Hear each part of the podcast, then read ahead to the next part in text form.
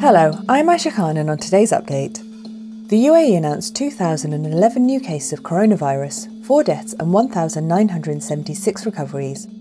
There are over 227,000 tests carried out. Globally, there have now been over 176.9 million cases. A major retailer plans within days to roll out free on site PCR testing for residents at several malls in Abu Dhabi.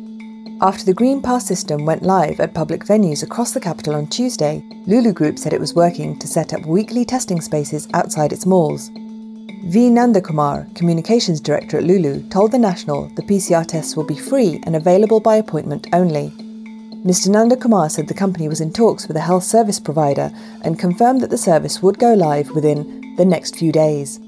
With about 12 malls in Al Ain and Abu Dhabi, the group plans to introduce testing stations at its major venues.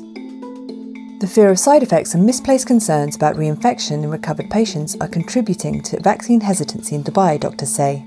A study by the Dubai Health Authority found 17% of people were not yet vaccinated with even one dose of the vaccine. Those who have taken no vaccine at all are more susceptible to the virus, the authority said.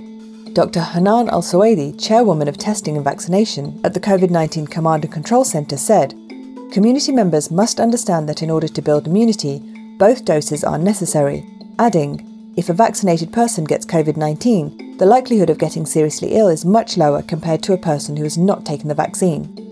Dubai is aiming to vaccinate all groups by the end of the year.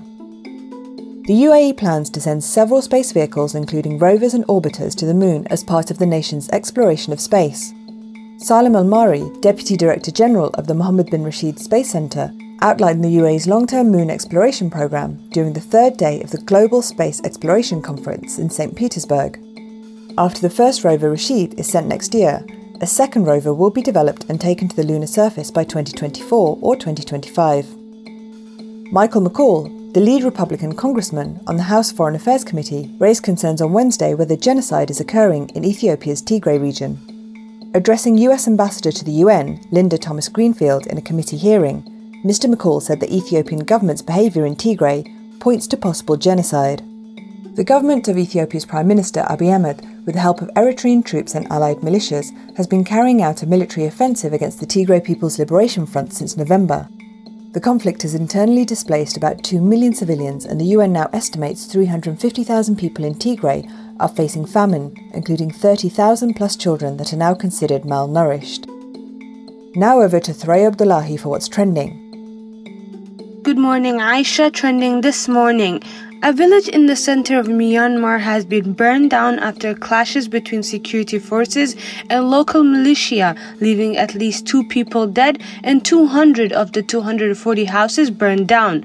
Also trending this morning, China on Thursday successfully launched its crewed spacecraft, sending three astronauts to its space station core module Tianhe for a three-month mission. Finally, Michael Jackson's Billie Jean crossed 1 billion views on YouTube this month, marking the late king of pop's first entry into the billion views club. That's it for today's update. For our full range of podcasts, head to the podcast section of thenationalnews.com.